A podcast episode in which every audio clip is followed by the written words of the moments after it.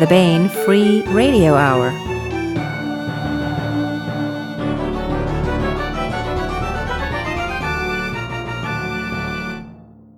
Welcome to the Baen Free Radio Hour. It's a pleasure to have you along.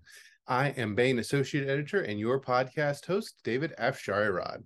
Today, we bring you part one of a two part interview with David Weber and Jacob Holo about the Weltall File, the latest installment in their Gordian Division series. The series started with The Gordian Protocol, a time travel novel, but has segued into a hard science fiction mystery series. Griffin Barber interviews David Weber and Jacob Holo in just a moment. But first, the news.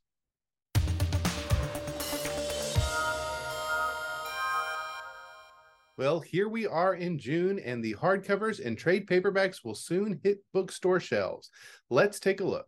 First up, The Weltall File by David Weber and Jacob Holo. The Weltall tournament's professional VR games were supposed to be a symbol of cooperation between SysGov and its militaristic neighbor, the admin.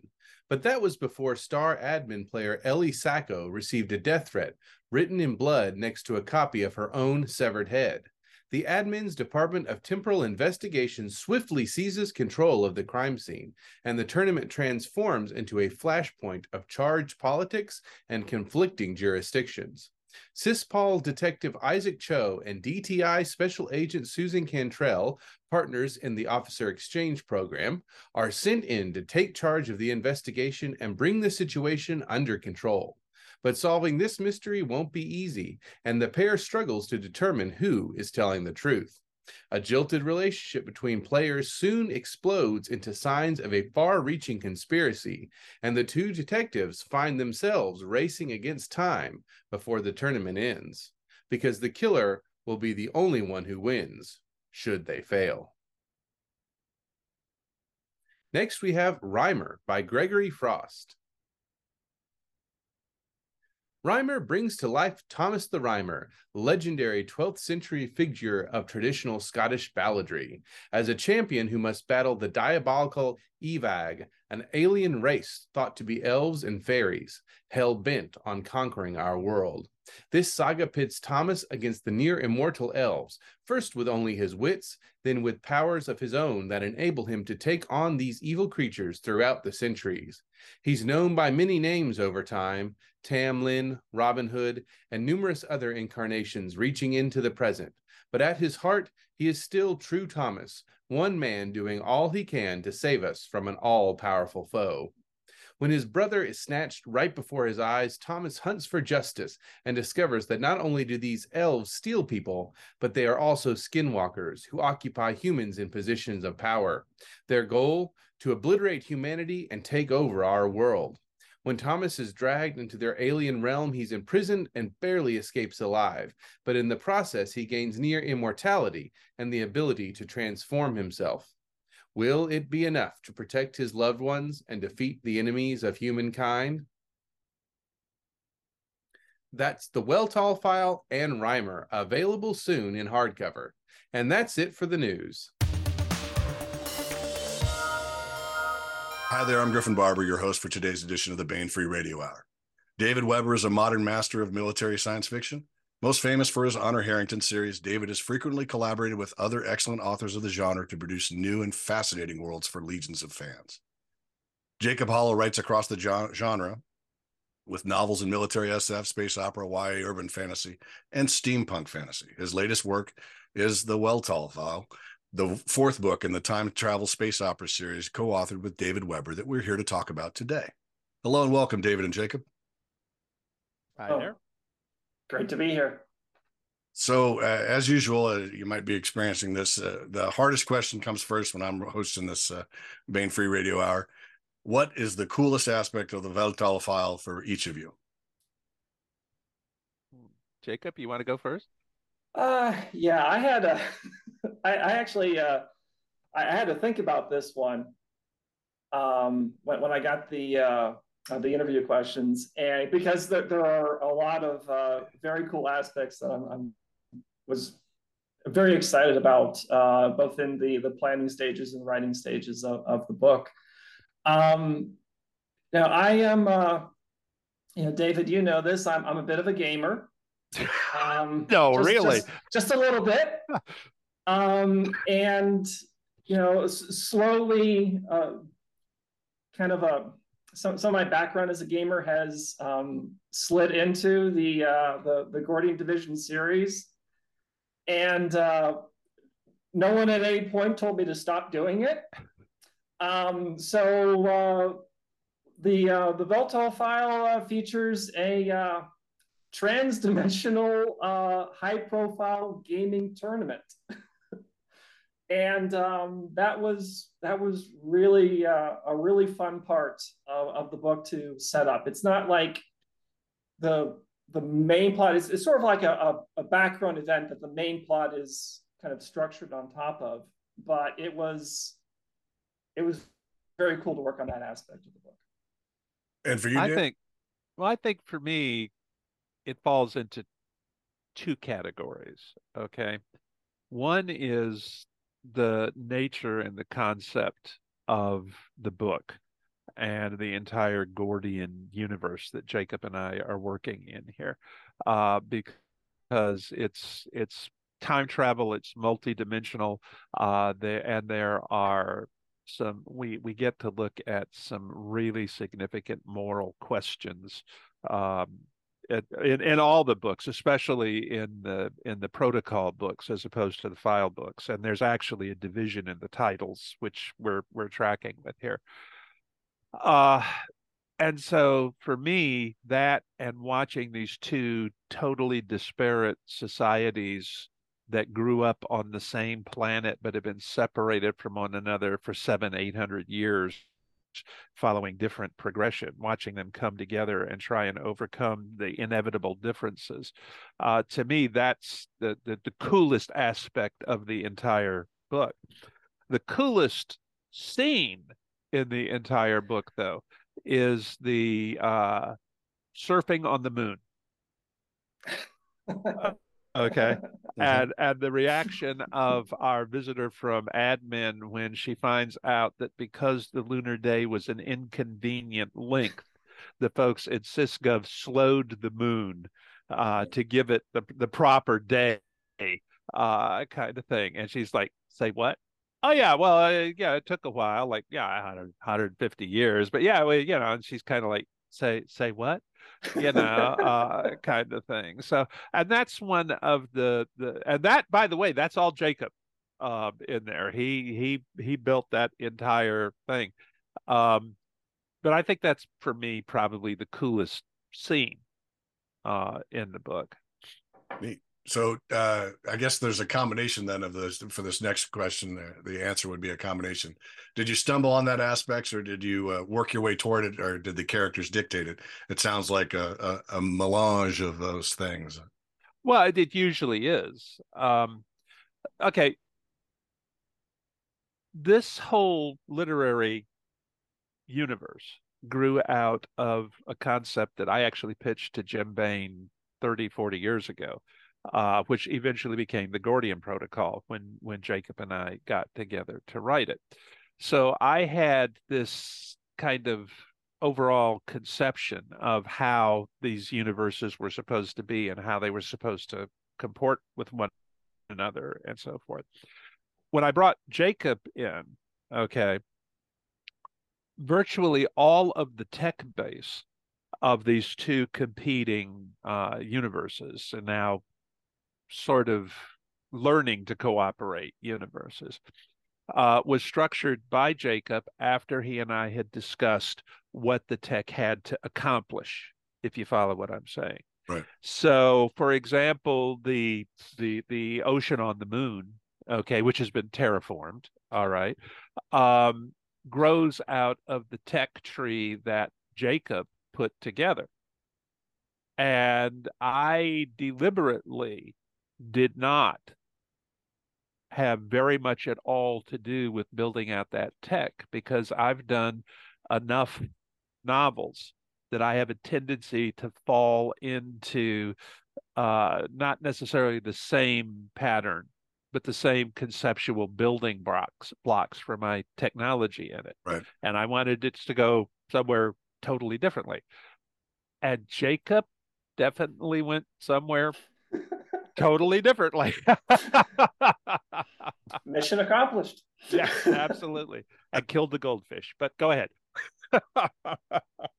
well, the um, uh, you know, getting back to you know that aspect of the development, um, I kind of view it as you know, um, D- David gave me sort of uh, picture frames, you know, boundaries that the, um, the, the world building that I was going to do uh, needed to fulfill.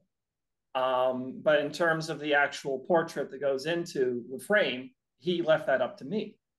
And when I was originally working on it, I was thinking to myself, you know, I'm, I, I'm, I'm, this is too crazy, but we're just going to see what David says. and I sent it over, and yeah, there was you know some massaging you know around the the edges, but but overall, kept pretty much everything I put in there. I, I, think I think really all of what I would consider massaging that we did uh, was where we needed to be thinking about the nuts and bolts that our time travelers are going to be working with to accomplish the plot elements that we needed to accomplish. Uh, I was just really really pleased with with how well Jacob had had done on it. Um, in some respects, I think that Jacob is probably the best of the uh, world builders that I have collaborated with in what you might call a mentoring relationship. Okay. Very few loose ends. Okay. And he looks very hard at the logical consequences of what he wants to include. Um, and he goes for a well thought out uh, infrastructure based on the technological assumptions that he's baked in uh, to the to the background. Uh, I think I still have the edge where it comes to historical overarching uh, plot lines and and basically oh, strategically plotting where we want to go with the series. But Jacob is fantastic uh, at at at building universes, and Toni Weisskopf introduced him to police procedural novels, which is a huge part of what's going on in this book and the Janus yeah. file. Um, and uh, and I, I, it's been it's been great. I from the very beginning, I intended for there to be both like a police enforcement arm and what you might call a military arm to my administration policing time travel and whatnot. Um, I think that Jacob, Toni, the police procedurals have made that a much more fertile division than anything that I had in mind. I was thinking in terms of Keith Laumer's paratime police in a lot of ways. Um, and this is a much better, more fully realized and very different concept from right. that. Um, and I always intended it to be different from from the paracops, but the paracops were kind of the kind of mix that I was thinking about for the duties of my my law enforcement people.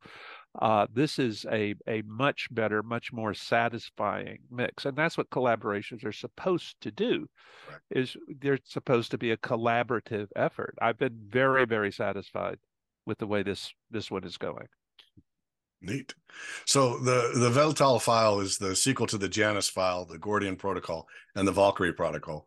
Uh, yet it's clear you make a lot of effort to keep the book accessible to new readers. Uh, was this concentrating on a concentration on making uh, uh this a discrete story a conscious decision or a natural outgrowth of where the series is left off after the Janus file? I think it was. Uh, I mean, it, it was basically from the start, David and I have approached the uh, Gordian Division series um, as um, accessible standalone stories that, while they do fit into an overarching um, future history that that we're building, um, you've got plenty of you know as many entry points as we have books, basically at this Right. point. Um, Yeah. And so, yes, having that accessibility um, was was very much uh, intentional. And I think also, okay, if this series prosper, if, if these books prosper the way that we we hope that they will, eventually reach a point, we will reach a point where you, you they can't be complete entry level books because there's going to have to be a certain amount of assumed background on the part of our readers to pursue the the storyline. Okay, these books by their nature limit the damage in that respect because each time traveling thing is going to be different and unique unto itself, etc. So in that respect, they will always be standalone stories. Right. Okay, but they will also be part of this gradually growing series. And however standalone they may be, they will be much richer for you if you've read the books that come before and you can see all the connections. Now, the other thing is there are actually two series here. Uh, one is the Gordian Protocol series, and the other is the Janus File series. There's overlap of characters. Uh, there's there's uh, there's interconnectivity. They're taking place in the same society. The same events are in the background. Okay, but the file titles are going to be essentially the law enforcement police side of things.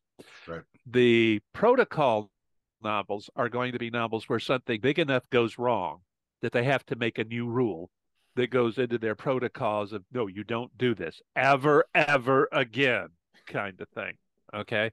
And we have a protocol novel in the works. It's kind of like you have to put Jacob on a reducing diet where the destruction of universes is concerned. Okay, I mean, you know, he's just this like literally happened. I, I was Yeah. placed on a universe destroying diet by David Weber and Toni Weisskopf. yes, we, True story. we said we said can't kill another universe in this book. Um, but the um, so we're, yeah, we're talking about in the next one probably just destroying a galaxy or two, not an entire universe. We're cutting back. We're cutting back. Uh, but yeah, it's so so one of them is going to be like kind of the grand scale of the of these two societies moving through their historical evolution with the time travel involved and and everything else. Okay. And those stories are going to have more of a military uh bent to them. But then we're going to have the the file stories, which are going to be Isaac and Sephi and Susan and and that whole crew uh moving forward. And they're going to be not just law enforcement, not just not just uh, uh, uh, procedural novels, but there was a lot. If you read this book carefully, there's a lot of little more interweaving of these two societies, these two cultures, the contact points between them growing. That's going to be one of the other things that happens in the file books. So I don't think I don't really don't think of the Janus file and the Weltall file as sequels to the Gordian Protocol and the Janus Protocol. I think of them as companion series Right. to those books. If you see the distinction I'm making. Oh yeah. Yeah. yeah. So like the uh the per Harpers of Pern kind of thing as as opposed to the Dragon Riders. Yeah, or what I originally intended to do with uh, the Shadow Saganami in the Okay. Honor Harrington books. Right. Um, or like like what Tim and I are doing with Tom Pope on the Manticore Ascendant novels, and Jane and me on the. Okay, they're they're not really in the main series, the main story arc. Right.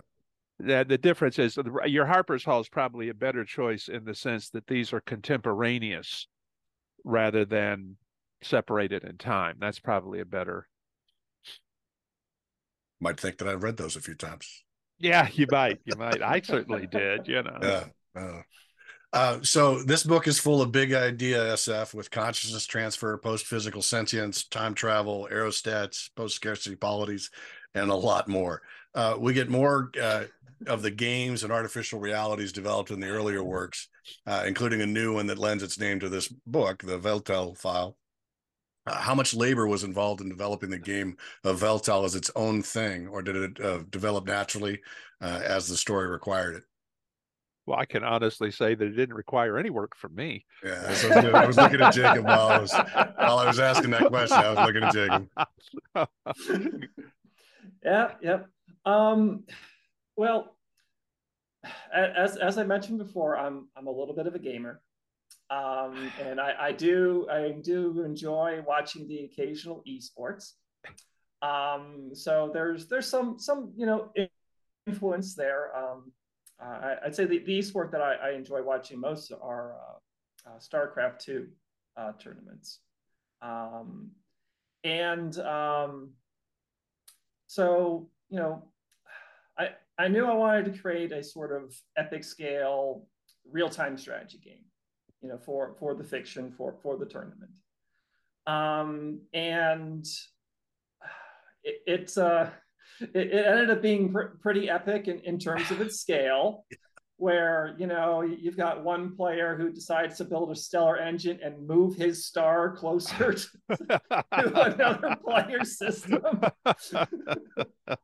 Um, and where you know the limitations of light speed actually essentially create the fog of war that you um, you know you you experience in in real-time strategy games a lot. Um, and you know that the options for players you know well, okay, uh, there, there's in terms of designing it, there, I didn't create like a game.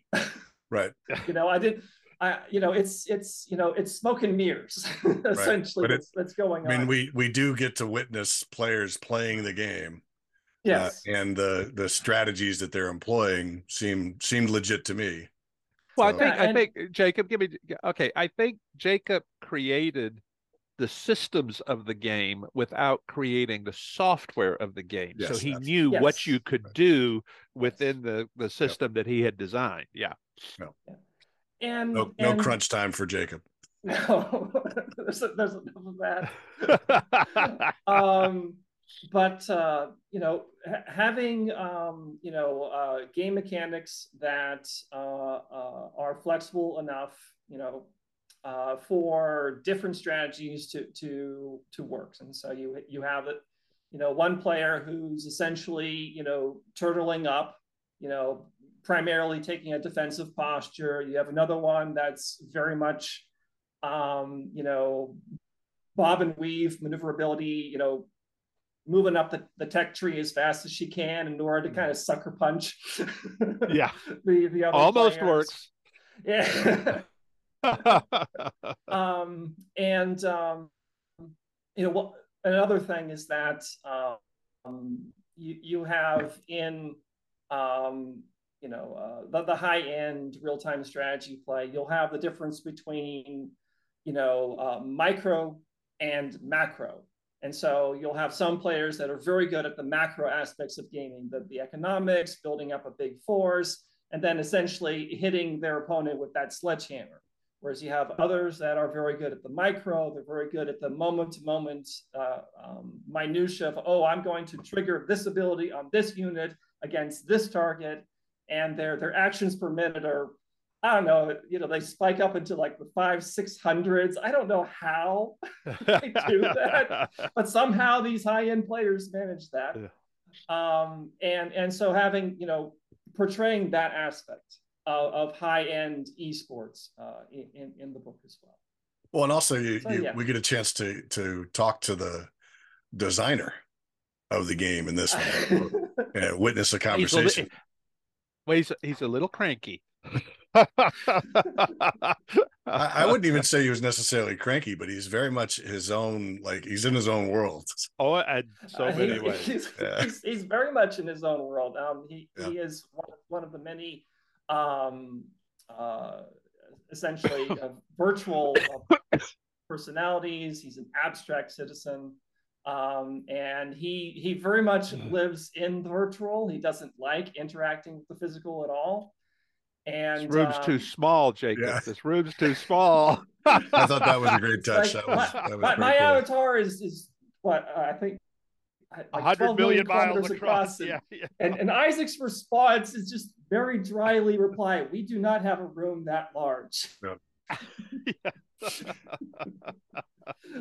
What one of the things that I I really enjoy about um, uh, getting to write the file books is um, I, I enjoy the, the opportunities uh, for humor that uh, kind of present themselves and some of the uh, oddball characters that um, uh, Isaac and Susan have to deal with. And I sometimes kind of view it that our, our two protagonists um, occasionally step into a comedy and they don't realize it. And they're trying to, you know, handle the, the, the situation in a very straight, very methodical manner. And this oddball character just won't let them. Yes. Yes. and they just, you know, they have to adapt and they have to, and that's how you end up with, you know, characters like Ergon and um uh what Ivan uh, Ivan Zoe and Yeah. Colberg. What, what's and, the the guy who's actually running the the the game competition? uh, Col- Sven Colberg. Colberg? Yeah, the guy the guy with all the all the synthetic harem. I'm like, I I got to tell you, when I got to that part going through, I was like, I don't know, Jacob. Well, I, I particularly liked the the response of of uh, Miss Cho uh, when she receives the files. yeah. Are you are you trying to get fired? Because that's what's going to happen. I like that when she asked him. So, so you know, well, there is part nineteen is available now. You know, if you want me to order it for you. So yeah, it, and one of the things that you know, as a retired police officer, that that gets me is that there are moments of humor that will not be denied in any uh, investigation. You know, even the the more awful stuff, you have to laugh, otherwise you're going to be crying. Yeah. So, Yeah. uh, that was a good way to to kind of get through a, a bridge a lot of these uh, incidents Yeah. is to uh, to see the humor in some of the things that are going on and some of the people's actions. Well, one Um, of the th- one of the things that I think is hard for writers, or for some some writers, some storytellers, is to play fair with the characters. Some some storytellers have I need this character to do this, so this character will do this, and I'll make it I'll make it work. Okay, and I think that that's not how you build realistic characters and not how you build realistic relationships between them. Okay. I think you have to be open to, well, this character is not going to do it that way, so I'll have to find another way to get there. That kind of goes back to your your earlier question a little bit. But I think that if you don't do that, then you are limiting yourself and the story and the character. Now, that doesn't mean that you could just allow the 12 year old to decide, you know, how everything is going to work going forward. But it does mean that you have to be ready to say, well, okay, I did this in chapter three, and that's changed this character Right. going into chapter seven. So, how is that going to impact on what I originally had planned for this character to do there? Um, and I think that I think that uh, Jacob, for from where I sit, there's an old, awful lot of relatively new writers. You understand after after this long, uh, but Jacob to me seems to be have a a a better developed uh, intuitive sense uh, in that regard to allowing characters to grow and change and and become someone else. And the other thing that's really hard for uh, especially uh, uh, newer writers to do is to avoid stereotyping when they decide to build a character to avoid using the code words that okay you're going to know this is a character because you know he's he's grossly fat he's you know he's you know he sneers a lot you know whatever i mean you know um villains and heroes both are complex human beings just like anyone else and most of the bad guys don't carry signs around that says bad guy here Right. okay um now there're going to be some who are who do exactly that. All right. But the trick is to make them the exception and not the rule. And I think that's something that that Jacob has internalized very well here. Cool. So the setting for most of the story is a particular hotel on Luna with a notable departure that provides us a window into some of Susan's important backstory. Uh, will we ever get to explore who is responsible for the attack that made her want to join the peacekeepers in the first place? Oh, if the uh, if the series goes on long enough, I think we will. Yeah. Um, one of the things that you know we've been sort of seeding uh, in uh, the, the, file books is um, uh, basically setting up uh, opportunities for, for, future file books.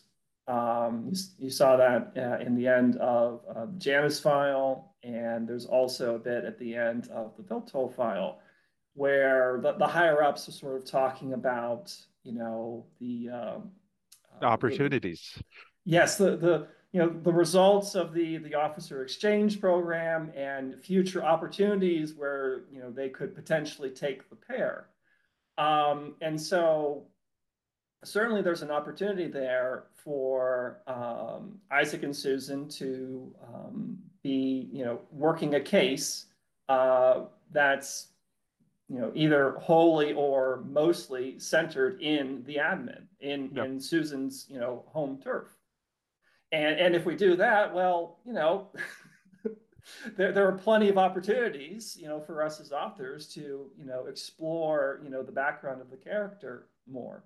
Um, and I think that in terms of you know the background of, of the two protagonists, um, I, I, think there's um, you know not not to belittle Isaac at, at, all, but but I think Susan uh, there's there's a, a, richer story to be told there because yeah all right you know Isaac's background well his his his parents are cops and now he's a cop yeah. you know uh, he, he has followed in, in his parents' footsteps.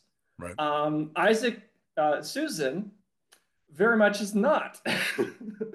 right. um, you know, and um, her, her parents were, were not happy uh, with, with her decision to join the Peacekeepers. Um, and she, uh, you know, she, she gave up her, you know, organic body at a very young age, at yeah. I think 23, 22 or 23. I'd yeah, she was she was like straight out of the college situation, just about. Yeah. And uh, so it's like, and, and one of the things that you know uh, we, we, wanted to explore in this book was like, okay, well, what motivated her uh, to do that? And and you know we we do you know explore uh, you know a bit of her backstory there, and you know the the kind of crystallizing event that um, you know made her decide to you know join the peacekeepers and you know blow up terrorists for a living. Let me let me let me throw another point in here. Speaking as someone who has done one or two series you know in in in his career. Oh just a few david. Just just just a few just a few. But in any well articulated literary universe, especially one that has a bunch of of named characters who who come and go through the through the the underbrush, if you will, you have innumerable hooks that can be used. If you go back and look at the Honor Harrington books, there were some characters like Thomas Theismann that I tucked away with a deliberate designed idea of where he would ultimately go, and he ultimately went there. Okay. Right. But there were also a lot of other characters who I created who gave me this incredibly broad bench that I could go back and pull someone forward from if if I needed them and whatnot. The same thing is true in these books. If you go back and read the Gordian Protocol, Susan's in the Gordian Protocol and she dies very early on in the fighting between, you know, now she doesn't know that.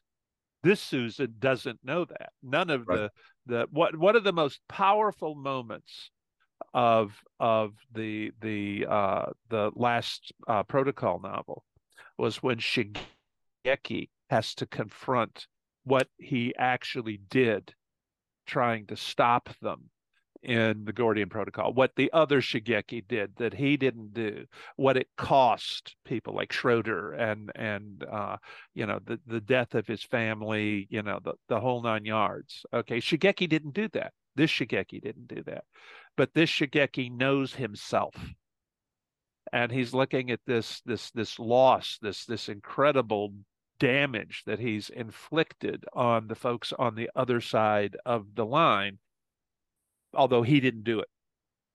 Okay. Right. And the guys from the from SysGov, they intellectually they understand that. Okay. And they don't know what happened to Jonas Shigeki in the other universe. They don't know what happened to Knox or Susan or any of the other characters from that universe, which was totally destroyed. Right. Uh, in in in in the situation. It it creates really interesting resonances that we can work with going forward. Okay. And I really think that, uh, like I say, I think the scene where Shigeki is, it's obvious that you have a problem with me. What is it? And Schroeder shares. He shows him. he shows him the actual scene through his own eyes, and Shigeki is shattered. Okay. He's like, my God, how could I have how could any iteration of me have signed off on that? Right. Now, Shigeki himself did not sign off on it in the original book. He wasn't there. It was Knox who was on a berserk run, you know, the whole nine yards. But again, see, Shigeki doesn't know that. Right. And so this gives us all kinds of of of of nuances of of things that we can we can work with here in developing the complexity of these characters and the world in which they live. Yeah, it struck me that the you know the, the closer the two universes are, or the closer the, the events are, uh, it's there lots of opportunity, but for but for the grace of God, there go I. Yes. Right? You know, well, it, the other the, the other thing is you have to bear in mind, and if you haven't read the protocol books, especially the second one, you may not have picked up on this these are the two universes that survived discovering time travel. Okay. Right. None of the others around them really seem to have done real well with that. All right. And if you look at these universes, and this was deliberately baked in from the beginning, each of them had an almost fatal technological event that totally different in, in the two universes, but they survived an extinction level technological foobar right. Um, and um, and that's another thing that they have in common but the difference in the nature of the two has a lot to do with the difference in how the two societies evolved going forward from that point. Um, so it, has been it's been a lot of fun. Um, we well they're a lot of fun to read so. Oh thank you. Thank you. But I try Well, it's it's time travel. Jacob told me what he told me after we'd written the first book. Yeah, I wasn't going to tell you before. yeah, he said he said he, he told me after after the book he said David I, I think you should probably know that I had made up my mind years ago that the one book I would never write would be a time travel story. And I was like, "Oh, really?" yeah. Uh, that's that was my excuse with uh with Eric. Yeah. I, I I told Chuck's like you need to write for the Grantville Gazette. I'm like, time travel. Yeah. Eh, yeah. Don't want to do it. well, but see, one of one of the things that Eric got very, very much right in the 1632 books is the fact that you can't change one thing without changing everything. Right. Okay. That you're on by the time you have that one little boop that's going to kick off an alternate universe, everything from that point onwards, you're back. It's all thrown back into flux. Right. Okay. So the the fact that there was a Shigeki in in uh, in both universes in the Gordian Protocol was in large part a factor of where and how the the the the the, the split the fracture in the time stream was was inflicted where it happened um, and the assumption on the part of SysGov in the beginning was that they had created the admin's universe through this through this accident. Okay. In fact, they had not. Okay, but the, the knot they had tied had breached the wall between the two. and created this kind of sport third universe that was floating out there in the middle. Um, and and we are trying very hard, okay, uh, to to bear in mind the consequences of screwing around with the past. Okay. Um, and now both of these societies are also going, oh man, no, wait a minute. That's a little more, especially after the Janus, uh, after the um, Valkyrie. Valkyrie, Valkyrie protocol. Um, I was like, uh, wait a minute, I remember. Um, but yeah, it's um, it's been fun. I think, I think probably the the four series that have been the most fun for me to write. Okay. Well, obviously there's Honor Harrington. Okay. Uh, and then, and this is not necessarily an order of, you know, uh, there's Safehold, which I do for that other publisher that that we won't we won't talk about right now. Um, and then there's the Norfressa books, which I need to get back up and running on. And then there's this one. Um, and this one, I think, has the most yeast in it. Okay. Do you know what I'm saying here? Yeah. You know, yeah. neat. So, uh, at its core, the Weltall file explores how people from separate universes, not simply across the tracks from one another, can come together if they recognize the humanity in the person across from them. Yeah. Uh, was this something events in the earlier books made you want to explore, or was it just these characters telling you how it should be? Well, for me, for me, it was less the characters and less anything that happened in the books than it was okay. It was baked into my original concept of the Gordian protocol, the two sides that were going to have to somehow coexist afterward. And the reason that I wanted to do the original book was to explore kind of the limits of individual moral responsibility on the one hand. Okay, you have to go back and take responsibility for causing the Holocaust. Okay, I mean think think about what we were doing to Ben there. Okay, you have to go back and you have to personally be responsible for making sure the Holocaust happens and and all the rest of this stuff. And he didn't want to do it. he did not want to do it for a whole lot of reasons.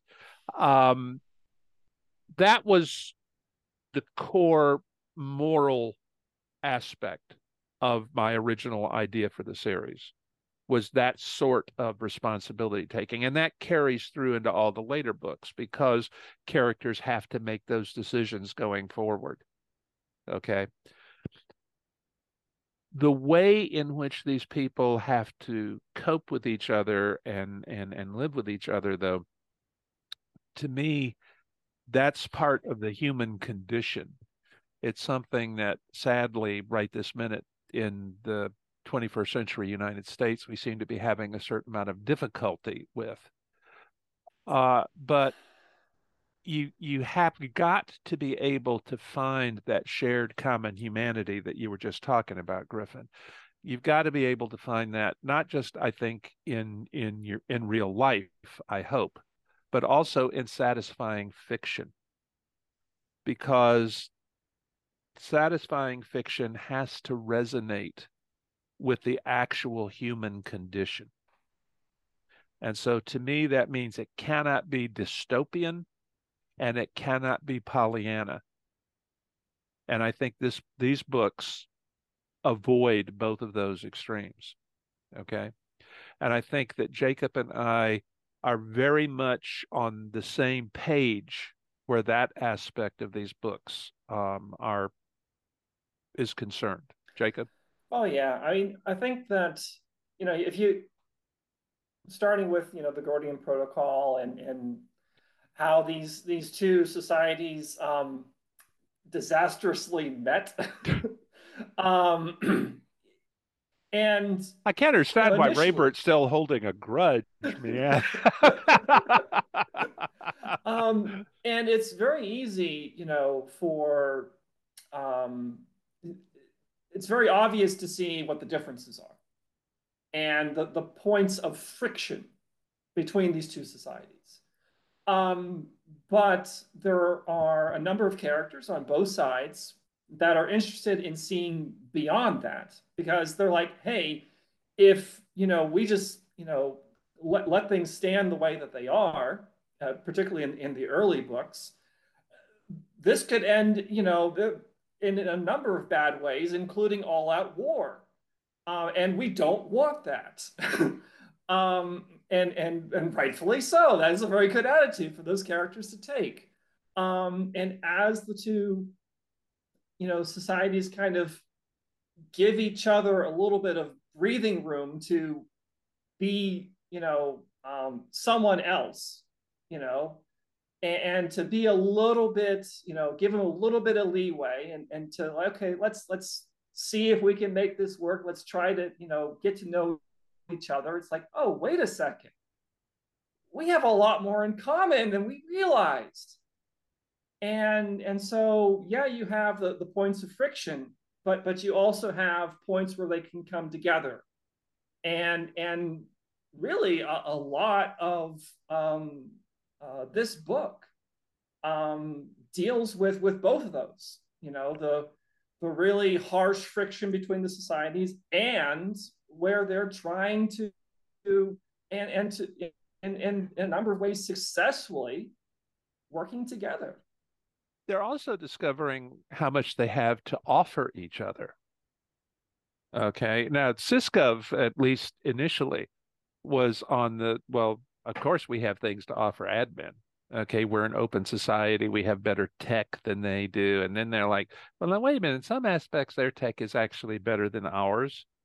Okay.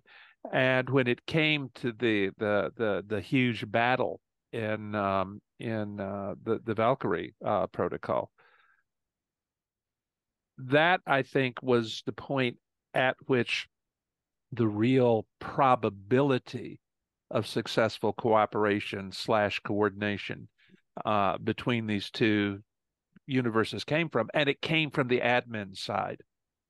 It came from the side that has the defensive mindset, that's worried about technology, that doesn't have liberated AI and artificial citizens and everything else.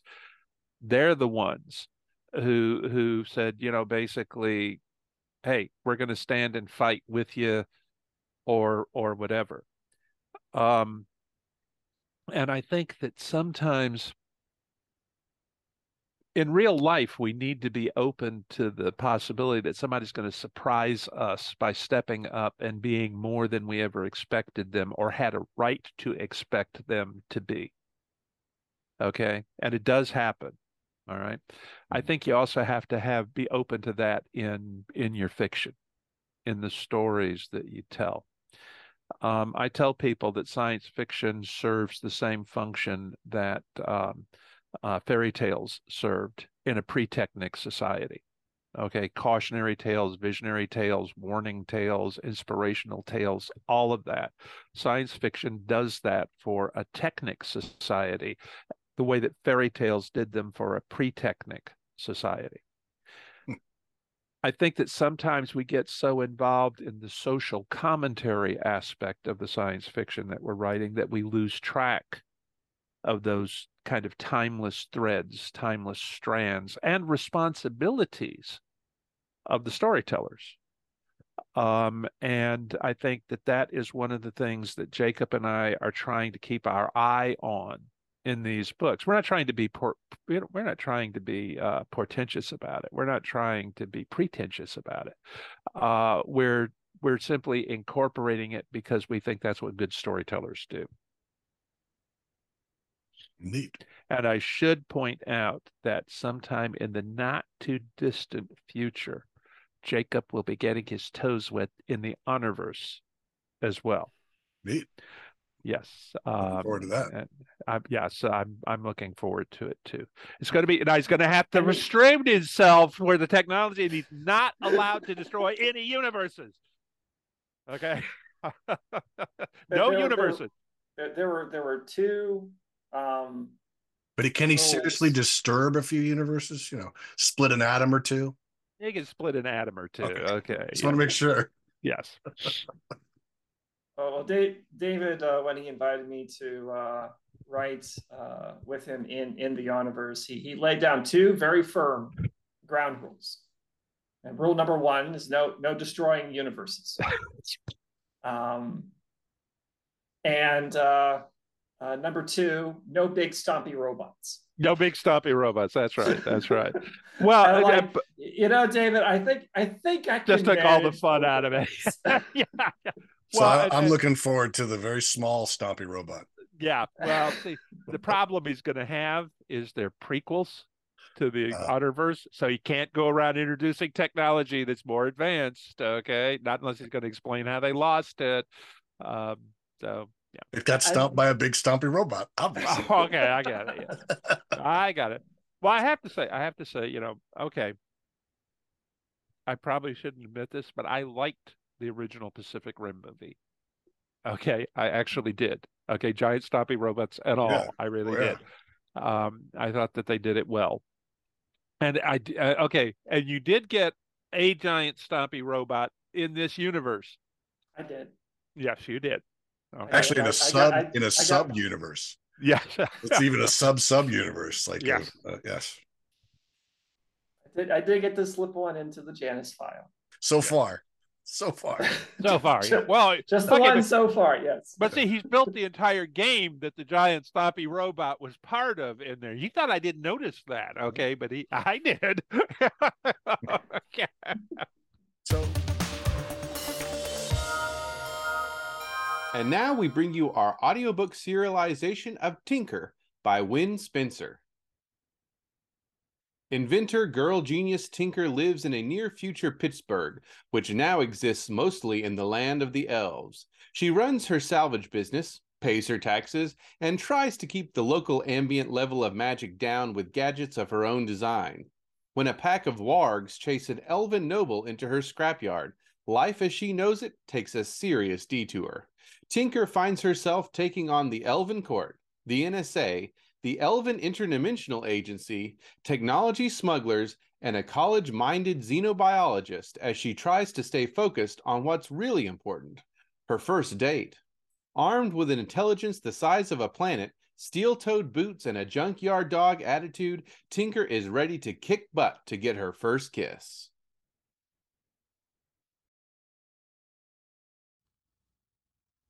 By the time she got Windwolf to the multiple trailers that served as the scrapyard's office and her workshop, she knew why vids always had men saving women and rarely the other way around. There just wasn't any way a woman, well, a five foot nothing woman, could carry around an unconscious bleeding man in any artistic manner. In the end, she rigged a sling and used the crane to swing him across the scrapyard and down onto the front doorstep. She kept the electromagnet on until it was so close to the steel shell trailers that they were shuddering. When she shut the magnet down, Windwolf's pistol dropped down into his lap. She nearly fell climbing back down out of the crane and banged her head. She felt blood trickling down her face as she walked back to the trailers. She stuck Windwolf's pistol into her waistband. Getting the elf up into a firefighter's carry, she staggered through the office and into the trailer attached to it that she used as a workshop. Somehow she got Windwolf laid out on her work table without dropping or seriously banging him. Sparks, she sighed, head on Windwolf's chest, listening to his heart race. Her computer churned slightly as the AI answered. Yeah, boss? Are the phones online yet? No, boss. Oilcan check in yet? No, boss. What's the time? 12:15 a.m. 15 minutes since Windwolf came over the fence. The longest 15 minutes of her life. Leaving Windwolf in her workshop, she staggered back into the office. It was a two bedroom mobile home, complete with kitchen and full bathroom, 40 years old and showing all of its age. She bolted shut the front door, got an Iron City beer out of the fridge, and then staggered back to the bathroom to wash her right hand well. Lava cleanser first, to scour off the day's layer of oil and grease, and then a rare soak in antibacterial soap for the upcoming messing with wounds. She cleaned around the bandage on her left hand, trying not to notice that it was blood soaked. The only clean place on her face was what the night goggles covered, giving her a weird inverse raccoon look. Her bottom lip was swollen, making her mouth seem even more full than normal. From somewhere within her haphazard hairline, a product of Oilcan's haircuts and her own occasional impromptu trims with whatever sharp object was at hand, blood trickled down. She hunted through her dark hair, looking for the source of the blood, and found a small cut. She wet down a washcloth and stood a few minutes holding it to her scalp, sipping her beer, and trying to figure out what to do next. She had a weakness for strays. It was like someone early on had written sucker on her in magic ink. The weak and the helpless saw it, swarmed to her, and thrived under her care. Well, not all of them. Not plants. Her thumbs were black from motor grease and engine oil. She killed any plant she tried to doctor. Not the terribly fragile either. Baby birds and suicidal wrecks, she had found out, all dropped dead in her care. They seemed to need more mothering than she could muster. Perhaps her lack came from never seeing the real thing in action. The tough ones, though, survived. Perhaps more despite her care, she realized now, instead of because of it. When it came to healing, she knew enough to be dangerous. She could recognize that Windwolf was close to death. If he did die, she would find out if Tooloo was right about the life debt spell. Except for throwing a few pressure bandages onto him, though, she didn't know how to deal with him. Usually, elves healed at a phenomenal rate, but only in the presence of magic. The elves had mastered biomagic back when humans were doing flint weapons.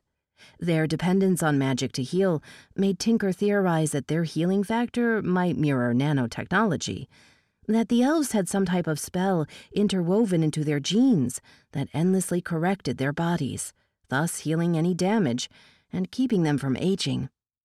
She caught herself about to drift off into speculation on the type of spells they might be employing and returned to the problem at hand.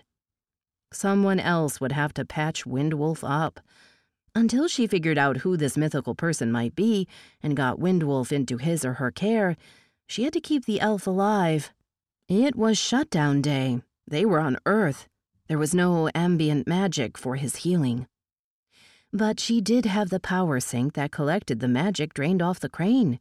She used a modified magnetic containment field to store magical energy, one of her more successful experiments. She couldn't use the stored magic directly on Windwolf's body, it would be like trying to link someone with an artificial heart up to a 110 outlet. She could, though, link the sink's energy to a healing spell. Sparks. Yeah, boss? Search the codex for healing spells. Put the results up on the workshop screen. Okay, boss. She got the first aid kit out of the back storage room and went back to her workshop.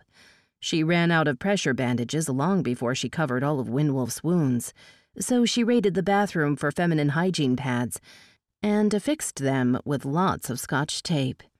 Sparks had queued up 20 healing spells. Some were quite specific broken bones, kidney failure, heart attack, and so on. She culled those out and looked at the more general ones. One was labeled, Will Not Work on Humans. She had Sparks call up the spell schematics, wishing she understood biomagic better. It seemed to do what she wanted, which was focus energy into the body's existing healing abilities. She cut and pasted in a power distributor as a secondary ring. She made sure the printer was loaded with transferable circuit paper, sent the spell to the printer, and finished her beer as it printed. Windwolf had worsened. Blood soaked the bandages. All color had drained out with his blood, and he breathed hard and shallow. She let the bandages be, but washed his chest. Peeling the protective sheet from the circuit paper, she pressed the spell to his clean flesh. She checked the spell's Hertz cycle, hooked leads through a converter box, and taped the power cords into the power distributor. Here goes everything. She checked one last time to make sure all stray metal bits were clear of the magic's path, and flipped the switch she checked her database and winced at the activation word phonetically spelled out. Oh, great. One of those ancient elvish words where you try to swallow your tongue. A footnote gave the translation Be healed. The outer ring powered up first and cast a glowing sphere over the rest of the spell. Then the healing spell itself kicked in, the timing cycle ring clicking quickly clockwise as the magic flowed through the spell in a steady rhythm. Windwolf took five shallow breaths, then a long, deep breath, another, and another. He fell into a clean, easy breathing rhythm, color washing into his face. Yes, be healed, Tinker cried. I am your magic god. Say amen to me. Woohoo! She danced around the room. Oh, yes, I am a god, the one, the only. Tinker! Still pleased to giggles, she went to look at Windwolf. Really look at him, for the first time in years. He was beautiful. But then again, he was an elf. They were all beautiful. And unfortunately, all snobs, too. A blue silk ribbon gathered his glossy black hair into a thick, loose ponytail that came nearly to his waist. She tangled her fingers in the curly tips of the ponytail and felt the smooth silkiness of his hair. Deceptively delicate, his face held just enough strength in it to be masculine. All the Fey features full lips, sharp high cheekbones, perfect nose, pointed ears, almond shaped eyes, and thick, long eyelashes. She couldn't remember the color of his eyes.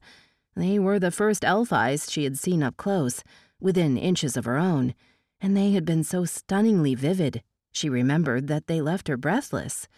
But what color? Green? Purple? She wrapped the lock of black around her finger and rubbed it against her cheek. So soft. It smelled wonderful. A musky spice. She held it to her nose, trying to identify the scent. Mid sniff, she realized he'd opened his eyes and was looking at her with silent suspicion.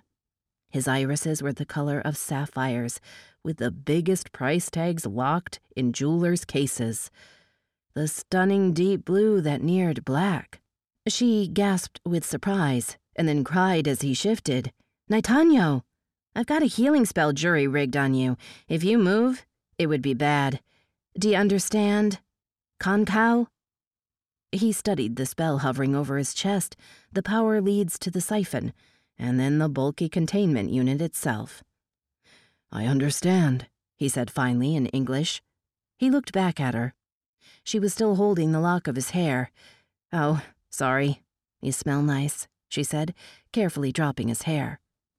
Who are you? He didn't remember her. Not that she was totally surprised. Their minutes together, prior to today, could be counted on the fingers of both hands, and had been shared with one nasty monster. She had been thirteen then, and still hadn't grown enough of a figure to distinguish her from the boys she played with. It seemed slightly unfair, though. Her imagination had decided that he stood as some kind of symbol and featured him often in her dreams. They call me Tinker. Tooloo had cautioned her against telling people her true name so often that using her nickname became habit. You're in my scrapyard, your eyes. He carefully lifted his right hand to make an odd gesture over his eyes. They were different. She frowned and then realized what he meant.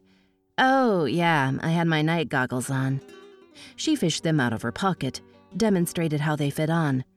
They let me see in the dark. Ah. He studied her silently for several minutes. I would have died. You still might. You're badly hurt. It's shutdown day and we're on Earth. I'm afraid if I don't take some drastic actions, you're not going to make it. Then, drastic actions it must be. That was another installment in Wen Spencer's Tinker, and that's it for the podcast. Thanks as always to Audible.com and podcast theme composer Ruth Judkowitz. Praise, thanks, and gratitude to David Weber and Jacob Holo, and tune in next week to hear part two of the interview. And good night, Tony Daniel, wherever you are. This is David Afsharirad coming to you from a soundproof bunker somewhere deep in the heart of Texas. Join us here next week at the hammering heart of science fiction and fantasy, and keep reaching for the stars.